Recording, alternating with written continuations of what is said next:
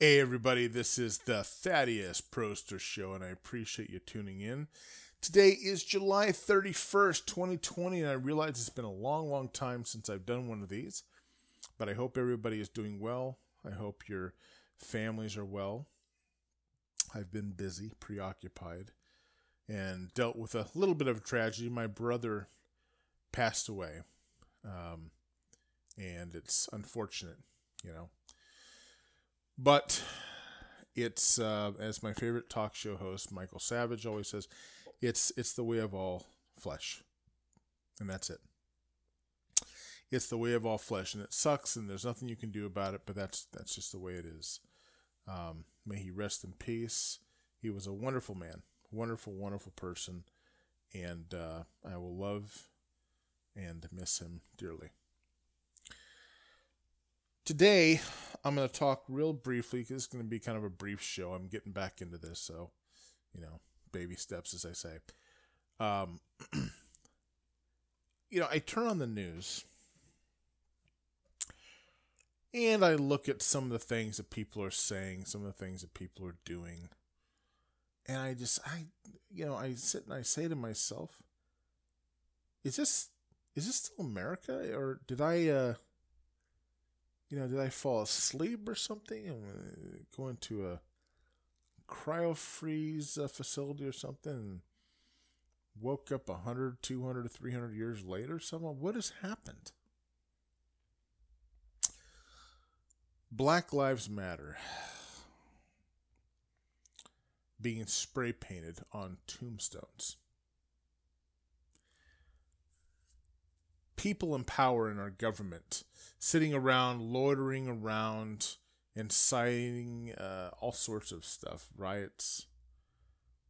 Uh, let's not make believe like Nancy Pelosi is not at the head of that uh, particular clan, let's call it. That's literally what it is.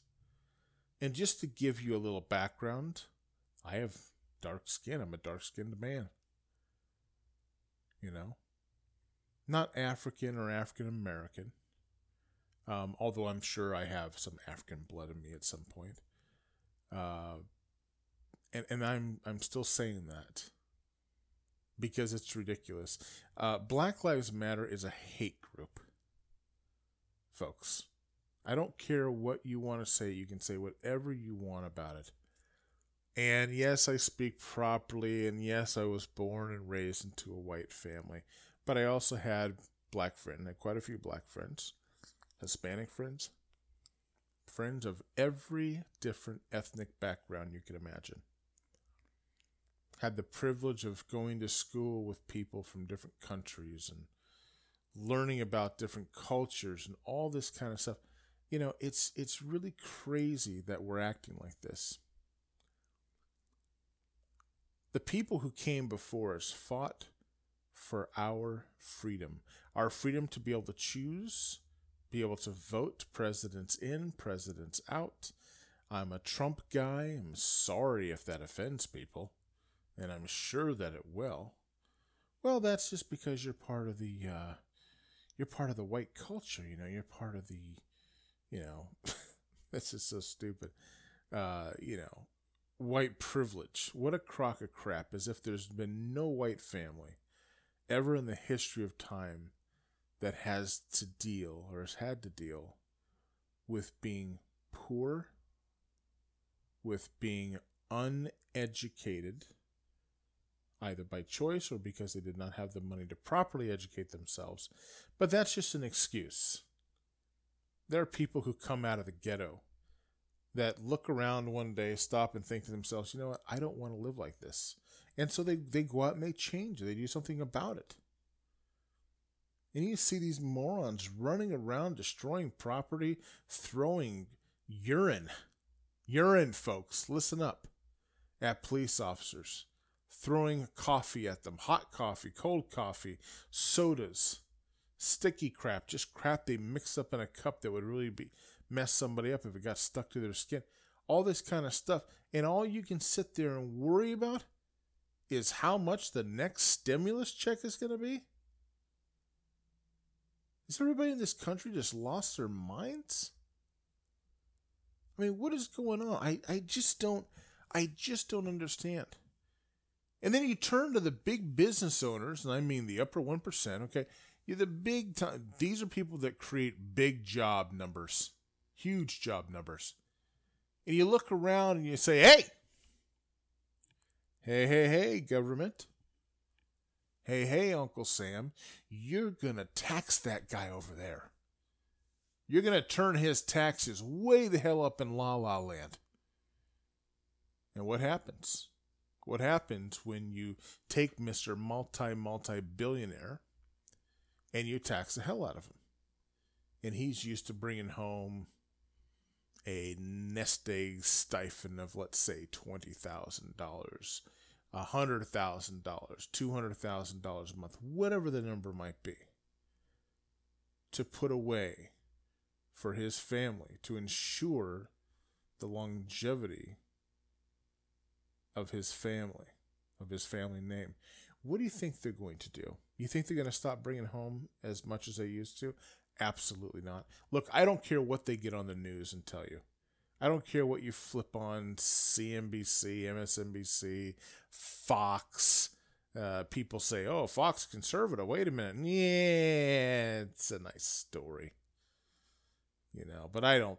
I don't really share that assessment, to be honest with you. Um, it's just it, it's not. I'm I'm laughing, but I'm laughing because I'm just in shock, not because it's actually funny.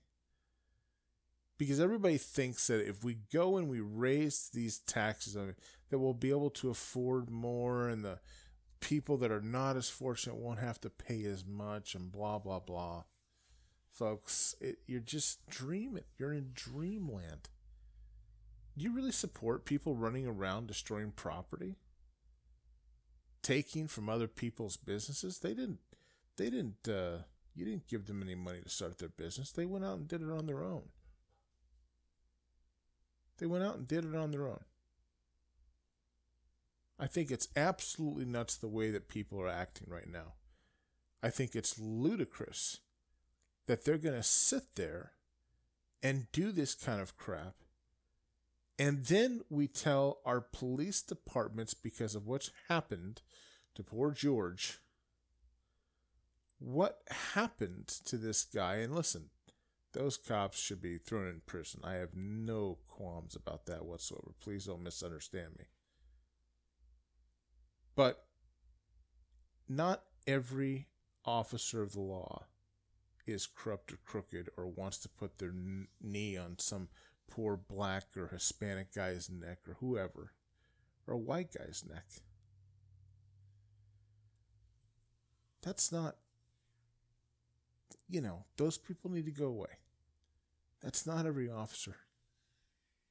And I can assure you this I can assure you, if you tomorrow night or tonight get a loud knock on your door and it's a bunch of raving lunatic gangbangers or some fuck case on uh, drugs, excuse the language, uh, you know, on drugs wanting to come in and rape your wife and stab your kids and take your furniture, take your property, steal your car.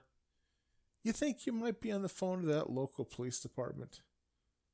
The one that you spat at, the one that you threw sh- all sorts of crap at, Coke, sodas, hot coffee, hot water and a mixture of other concoctions too numerous to mention.